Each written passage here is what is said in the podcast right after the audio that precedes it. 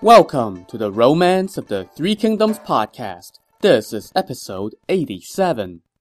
Last time, Cao Cao and Sun Quan were engaged in a fierce battle on the riverbanks near the key location of Ruxu. Sun Quan, in an attempt to rescue the trapped officer Xu Sheng, stormed into the enemy lines, but he soon found himself enveloped as well. The veteran general Zhou Tai fought his way out, but then had to go back in to find Sun Quan. The first time he found Sun Quan, he tried to take the lead and fight their way out, but lost Sun Quan in the chaos. So Zhou Tai went back in again, and once again he found Sun Quan. My lord, you go in front this time, and I will follow close behind to help you break out, Zhou Tai told him. So they switched places, with Sun Quan leading the way and Zhou Tai right behind him to cover his back. This time, they managed to break through together, but boy did Zhou Tai pay for it. He suffered several stab wounds from spears, and a number of arrows had pierced his heavy armor. But still, they were free, and now the general Lu Meng came to their rescue with a fleet of ships, and they hurried Sun Quan onto one of those ships. Thanks to three valiant tries by Zhou Tai, I was able to break free, Sun Quan said. But Xu Sheng is still trapped in the center. How can we save him? I will go in again to save him, Zhou Tai said. Without hesitation, he galloped back into the fray with spear in hand. Moments later, he and Xu Sheng both emerged, both bearing severe wounds. Lu Meng helped them onto the ship, while his troops kept the enemy at bay on land with a barrage of arrows. Now, when people talk about feats of valor and courage in this novel, the episode that they talk about first and foremost is Zhao Yun slicing through Cao Cao's army at Changban Hill with Liu Bei's infant son strapped to his chest.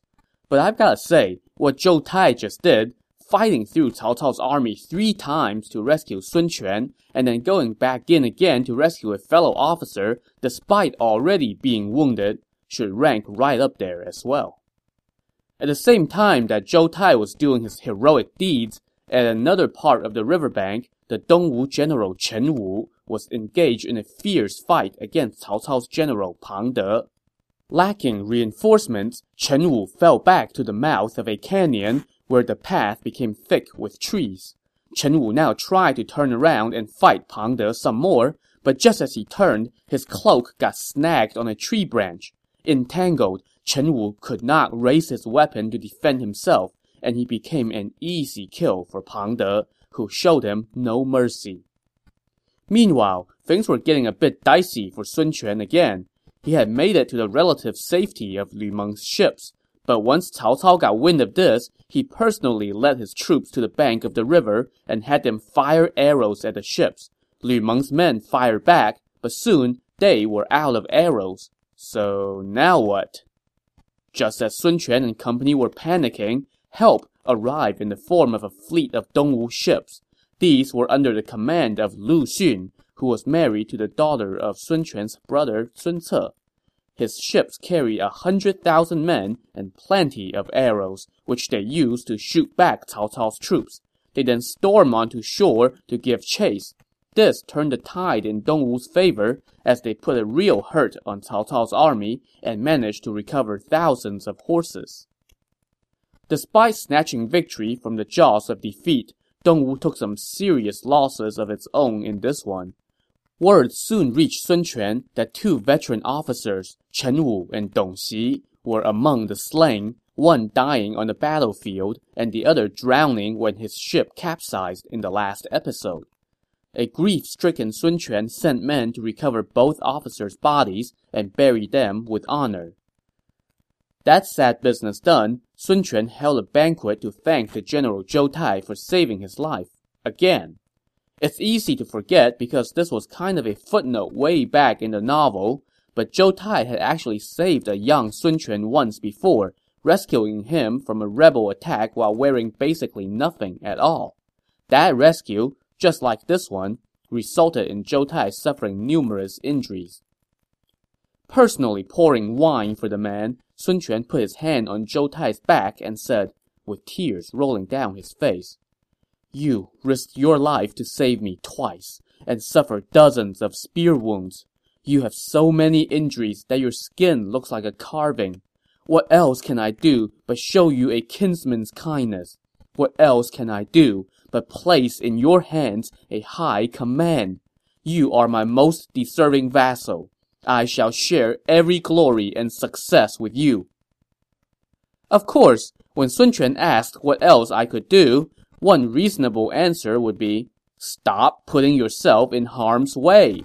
Zhou Tai would not have had to fight through the enemy lines three times to save him if Sun Quan had not charged into the thick of things in the first place. You are the lord of the Southlands. What were you doing in the middle of a scrum on the battlefield anyway? I understand the idea of showing courage to spur on your troops, but in the chaos of a melee, any one of the thousands of spears and arrows flying around could have killed you and ended the whole operation right there. Do you see Cao Cao getting himself into this? No. Cao Cao had stashed himself safely on top of some high grounds from where he could give orders. Some of you may remember that one of Sun Quan's advisors had even lectured him about this after he had gotten too close to the action once before, leading to the death of one of his bodyguards. I guess some people just don't learn. Still, despite this, what Sun Quan did next showed why he was considered a wise lord and why his men would risk their lives for him. After his speech, Sun Quan ordered Zhou Tai to disrobe and show everyone his wounds. His skin and flesh were crisscrossed with cuts and slashes. Sun Quan pointed to each and every cut and asked Zhou Tai how it happened. After Zhou Tai recounted the circumstances by which he received that particular wound, Sun Quan would order him to drink a cup of wine. As you can imagine, that was a lot of drinking, and Zhou Tai ended up totally hammered. From that day on, Sun Quan also gave Zhou Tai his own canopy, allowing him the honor of using it wherever he went so as to remind everyone of the service he had rendered. This emotional scene, however, was followed by the doldrums of a stalemate that lasted for more than a month, as neither side could dislodge the other. Sun Quan's top advisers now suggested that they sue for peace so as to avoid a drawn-out war and preserve both the army and the civilians. Sun Quan agreed and sent a message to Cao Cao requesting a truce in exchange for Sun Quan sending annual tributes to Cao Cao. For his part, Cao Cao also realized that a quick victory was not possible, so he agreed on the condition that Sun Quan withdrew first. Sun Quan was okay with that condition, so he left the generals Jiang Yin and Zhou Tai to defend Ruxu, and he led the rest of the army back home. Cao Cao left Cao Ren and Zhang Liao to defend Hefei and led his troops back to the capital Xuchang. And so after all that, neither side really gained much of anything. After Cao Cao returned to the capital, many of the officials at court soon revived talks of proclaiming him the king of Wei, a promotion from his current title of the Duke of Wei. As we mentioned a couple episodes earlier, this would essentially put him a half step away from taking the emperor's throne for himself. One official was against it, but everyone told him, Did you not see what happened to Xun Yu? And in case you forgot, Xun Yu was one of Cao Cao's most senior advisers, but he was dead set against Cao Cao becoming the Duke of Wei, which angered Cao Cao so much that he ordered Xun Yu to commit suicide. But apparently this official learned nothing from that, and he declared that even if the coronation of Cao Cao was inevitable, he would have no part of it. Word of this soon reached Cao Cao, and he had the guy imprisoned. When that did not shut him up, Cao Cao had him beaten to death. After that little display, no one else dared to speak up against making Cao Cao the king of Wei. So in the fifth month of the year 216, court officials submitted a memorial to the emperor, declaring that Cao Cao's virtue and service had surpassed even the greatest statesmen of old, and that nothing short of declaring him a king would do. The emperor, of course, did not dare to say no to anything where Cao Cao was concerned, so he ordered an edict to be drafted proclaiming Cao Cao as the king of Wei. But when the edict went out, Cao Cao declined the honor. The emperor offered it again, and again Cao Cao declined. The emperor then offered it a third time, and Cao Cao begged off for a third time. It was only after the fourth proclamation that Cao Cao begrudgingly accepted. See, he didn't really want to be the king of Wei, but the emperor insisted, time and again, and after all, how many times can a loyal servant of the throne say no to his majesty's wishes?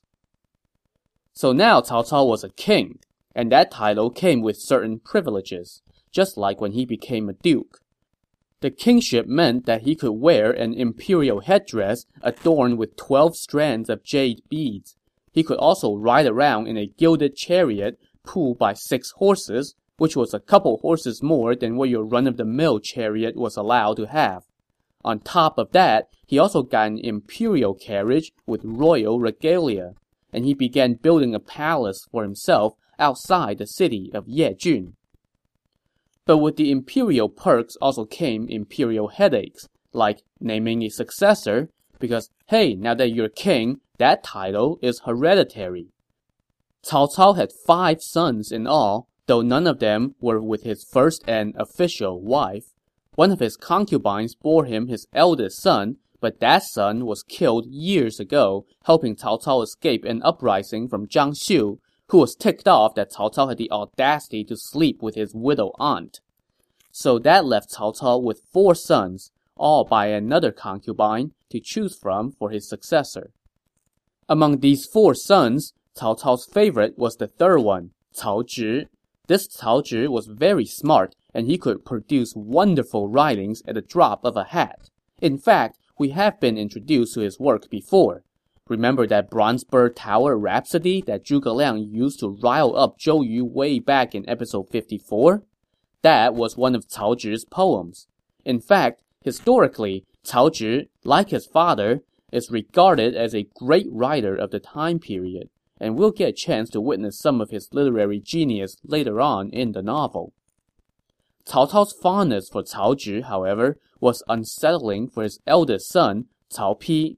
Now, we were introduced to Cao Pi back in episode 41, where we saw him snatching up the wife of one of Yuan Shao's sons for himself. Cao Pi was now understandably worried about his standing as heir. Traditionally, the title of heir to a throne should go to the eldest son, but as we have seen, successions are fraught with uncertainties, and nothing is ever done until it's done and it's troubling if your dad is showing clear favoritism toward one of your younger brothers. So Cao Pi asked one of his father's senior advisors, Jia Xu, for ideas, and Jia Xu taught him a trick or two. Whenever Cao Cao set out for a military campaign, all of his sons were required to see him off.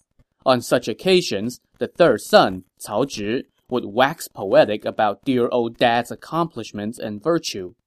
On the other hand, Cao Pi would simply shed tears and bow, displaying such sincere sadness at his father's parting that even those around him would feel a bit depressed.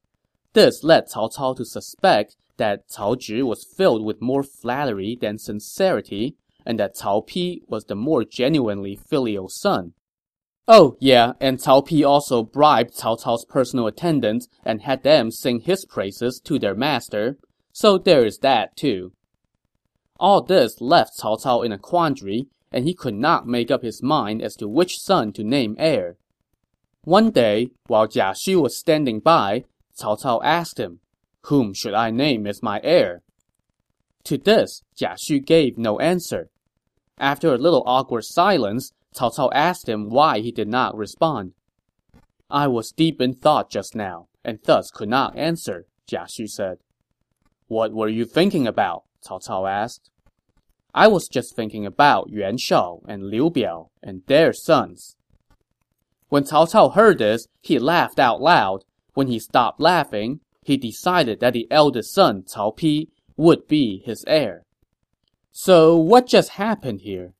Well, if you would recall, both Yuan Shao and Liu Biao, once powerful warlords who were vanquished by Cao Cao, decided to bypass their eldest sons and make their younger sons their heir instead.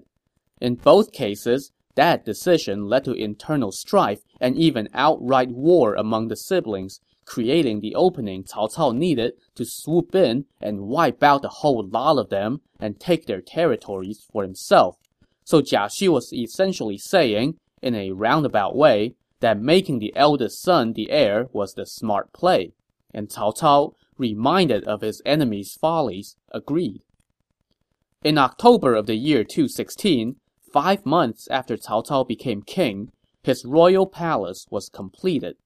As part of the landscaping, Cao Cao sent men out across the realm to collect rare flowers and fruits to be transplanted to his garden. One of those requests for indigenous plant life went to the Southlands, from where Cao Cao requested sweet oranges. At this particular time, Sun Quan was temporarily showing respect to Cao Cao, so he ordered 40-some loads of oranges be sent to Cao Cao's palace at Yejun.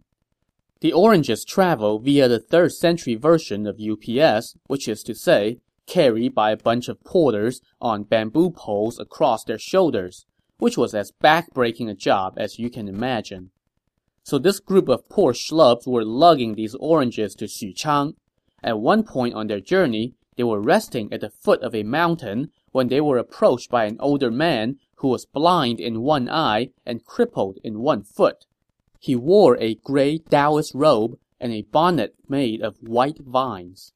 Bowing to the porters, the Taoist priest said, You guys must be tired. How about letting me help you carry a load for a little while? The porters, of course, were all too happy to accept this generous offer, so the priest helped each of them carry their load for a mile and a half. Once he was done carrying a load and gave it back to a porter, however, the porter would notice that the load was now significantly lighter. All the porters were surprised and confused by this, but probably not complaining too much. When the priest took his leave, he told the man in charge of the porters, I am from the same hometown as the king of Wei. My name is Zuo Ci, and my Taoist name is Master Blackhorn. When you get to Yejun, please convey my best wishes to him. With that, the priest gave a flick of his sleeve and departed. The porters pressed on, the rest of the trip made much easier by the mysteriously lighter loads on their shoulders. They offered up the oranges, and Cao Cao personally cut into one to sample it. But wait, what's this? When he opened up the fruit, it was completely empty. There was just a peel and no flesh. Hmm, so this is why the loads were lighter. Alarmed, Cao Cao questioned the porters, and they told him about their encounter with Zuo Ci. Now, Cao Cao was understandably skeptical because, right, some half-blind, half-crippled priest magically sucked the flesh out of all 40-some loads of oranges. Right, sure. Now, where are my executioners? But just then, the doorman came and said that a priest calling himself Zuo Ci was outside requesting an audience. Cao Cao summoned him, and as soon as the priest came in, the porters were like, That's him! That's the guy! What wizardry did you use to steal the flesh from my fruit? Cao Cao asked. How could such a thing be possible? Zuo Ci replied with a laugh. And to prove that such a thing was in fact not possible, he took a few of the oranges and sliced them open, and every one of them was fleshy and sweet. Okay. So now Cao Cao grabbed a few oranges and sliced them open himself, but every one that he cut open was nothing but an empty shell. Now totally freaked out, Cao Cao granted Zuo Ci a seat and asked him about this. Zuo Ci, however, said he was not going to talk without some meat and booze first, and Cao Cao obliged. Zuo Ci then proceeded to astound Cao Cao by drinking a stupendous amount of wine without being the least bit intoxicated, and ingesting a whole goat without being full. Taken aback by this display, Cao Cao asked Zuo Ci how he came to possess such magic. I studied Taoism for thirty years in Emei Mountain in the Riverlands, Zuo Ci told him. Then one day, I suddenly heard a voice from inside a rock cliff calling out my name, but I saw no one there. This went on for a few days, and then one day, a sudden thunderbolt from heaven shattered the cliffside, and inside, I found three volumes of a divine text titled Avoidance Days, Text of Heaven. The volumes were titled Avoidances of Heaven, Avoidances of Earth, and Avoidances of Men. The Avoidances of Heaven teaches you to climb into the clouds and ride the winds. The Avoidances of Earth teaches you to walk through rock.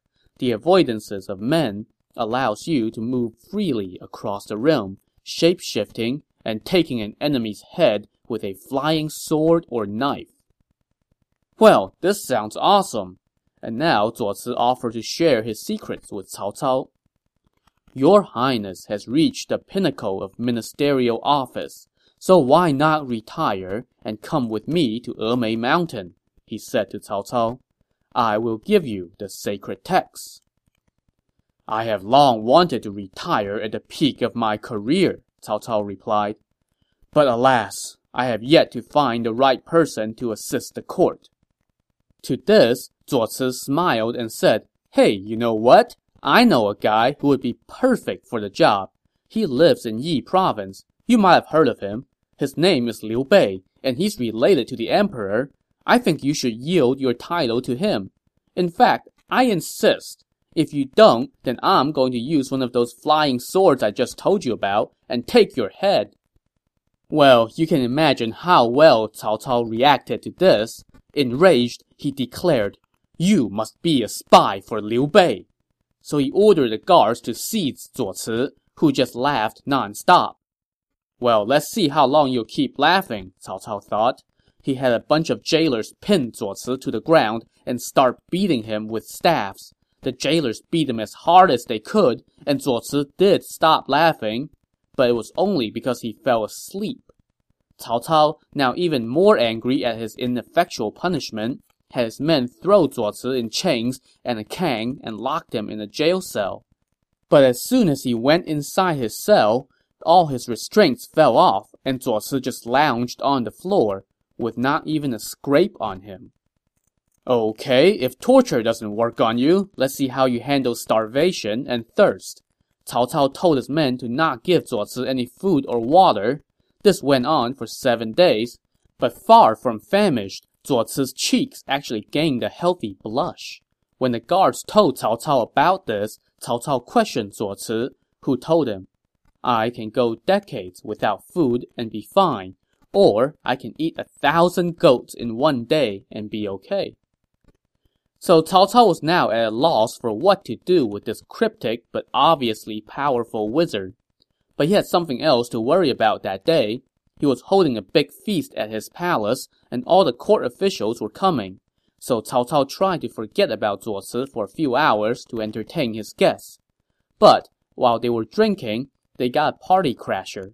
And of course it was Zuo Ci, who strolled in while wearing wooden clogs on his feet, which, as you can imagine, made a lot of noise as he walked in and stood at the center of the banquet hall, leaving all the attendants shocked and puzzled.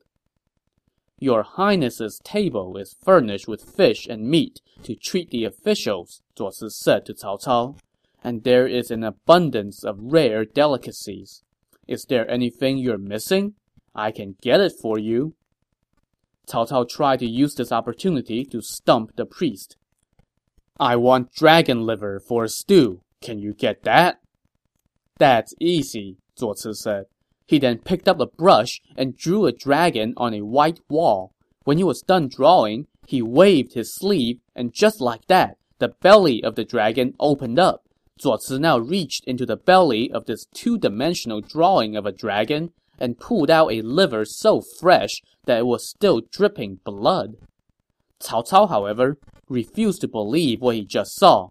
You must have hidden the liver in your sleeve beforehand, he said an accusation that was probably almost as preposterous as pulling a bloody liver out of a picture of a dragon. Sensing that Cao Cao needed more convincing, Zuo Ci said, Right now, the weather is frigid and all the plants are dead. What kind of flowers does your highness prefer? Just ask. I want nothing except a peony, Cao Cao answered. Okay, not a problem, Zuo Ci said. He took a large flower pot and placed it in the middle of the hall and sprayed water on it. Momentarily, a peony sprouted up and two blossoms burst open. This little trick astounded all the officials, and they invited Zuo Ci to sit and dine with them. The next course that was brought to the tables was minced fish, which prompted Zuo Ci to observe that if you were going to make minced fish, you must make it with perch from the river Song. The river Song is nowhere near here. How can we get fish from it? Cao Cao said. Not a problem, Zuo Ci said again. He then asked for a fishing rod and cast his line into the fish pond outside the hall. Moments later, he pulled out dozens of large perch. These were already in my pond, Cao Cao said. Why does your highness lie? Zuo Ci said. All perch have only two cheek pouches, except for the perch from the river Song, which have four. So the gathered officials examined the fish that Zuo Ci pulled out of the pond, and sure enough, they all had four cheek pouches. Well, so now that Zuo Ci had emptied Cao Cao's fish pond, we might as well cook his catch and enjoy. Zuo Ci now said, To poach these fish, you need to use purple sprout ginger. Wait, wait, let me guess. You're gonna get that for us too, right? Let's just get this over with. Zuo Ci asked Cao Cao for a golden basin and covered it with his robe. After a few moments, the basin was filled with purple sprout ginger. Zuo Ci presented the basin to Cao Cao. But as Cao Cao reached in to get some ginger, he felt something else in the basin. He pulled it out, and it was a book. And not just any book. It was his book. This was the new work of Cao Cao, the same unpublished work that he had burned back in episode 74 after being told that someone had said he plagiarized it from an anonymous author from antiquity. As Cao Cao flipped through the book, he saw that it was indeed his work, word for word. This left him very puzzled. While he was pondering that, Zuo Ci grabbed a jade cup, filled it with wine, and offered it to Cao Cao. If your highness drinks this wine, you shall live for a thousand years, Zuo Ci said. Will Cao Cao drink the wine offered to him by the mysterious priest who has threatened to chop off his head with a flying sword? Find out on the next episode of the Romance of the Three Kingdoms podcast. Thanks for listening.